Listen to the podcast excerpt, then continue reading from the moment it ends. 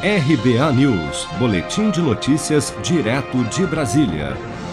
Em mais uma investida pública após o ministro Alexandre de Moraes do STF tê-lo incluído no inquérito das fake news, com base em notícia-crime encaminhada pelo também ministro do Supremo e presidente do TSE, Luiz Roberto Barroso, o presidente Jair Bolsonaro disse na última sexta-feira, durante um almoço com empresários em Joinville, Santa Catarina, sem citar nomes, que parte dos ministros do Supremo Tribunal Federal quer a volta da corrupção e da impunidade.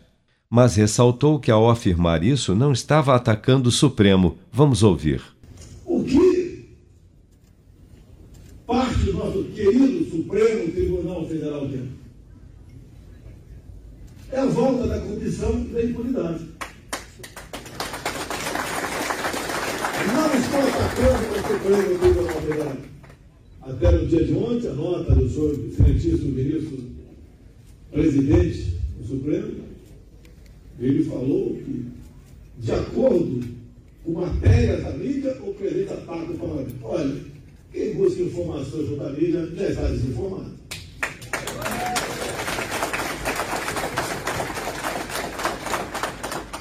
Não ofendi nenhum ministro do Supremo, apenas falei da ficha do senhor Barroso. Esse tipo de gente quer decidir as eleições do ano que vem. Eu quero e desejo eleições limpas, democráticas, sem que meia dúzia de pessoas sem compromisso com a liberdade conte nossos votos numa sala escura. Sem eleições limpas, não teremos fraude. Já. Na última quinta-feira, em entrevista à Rádio 93 FM do Rio de Janeiro, o presidente Bolsonaro criticou o fato de estar sendo investigado no inquérito das fake news por apontar supostas fraudes nas eleições, chegando a ameaçar claramente Alexandre de Moraes, que é relator do inquérito no Supremo, afirmando que a hora do ministro irá chegar.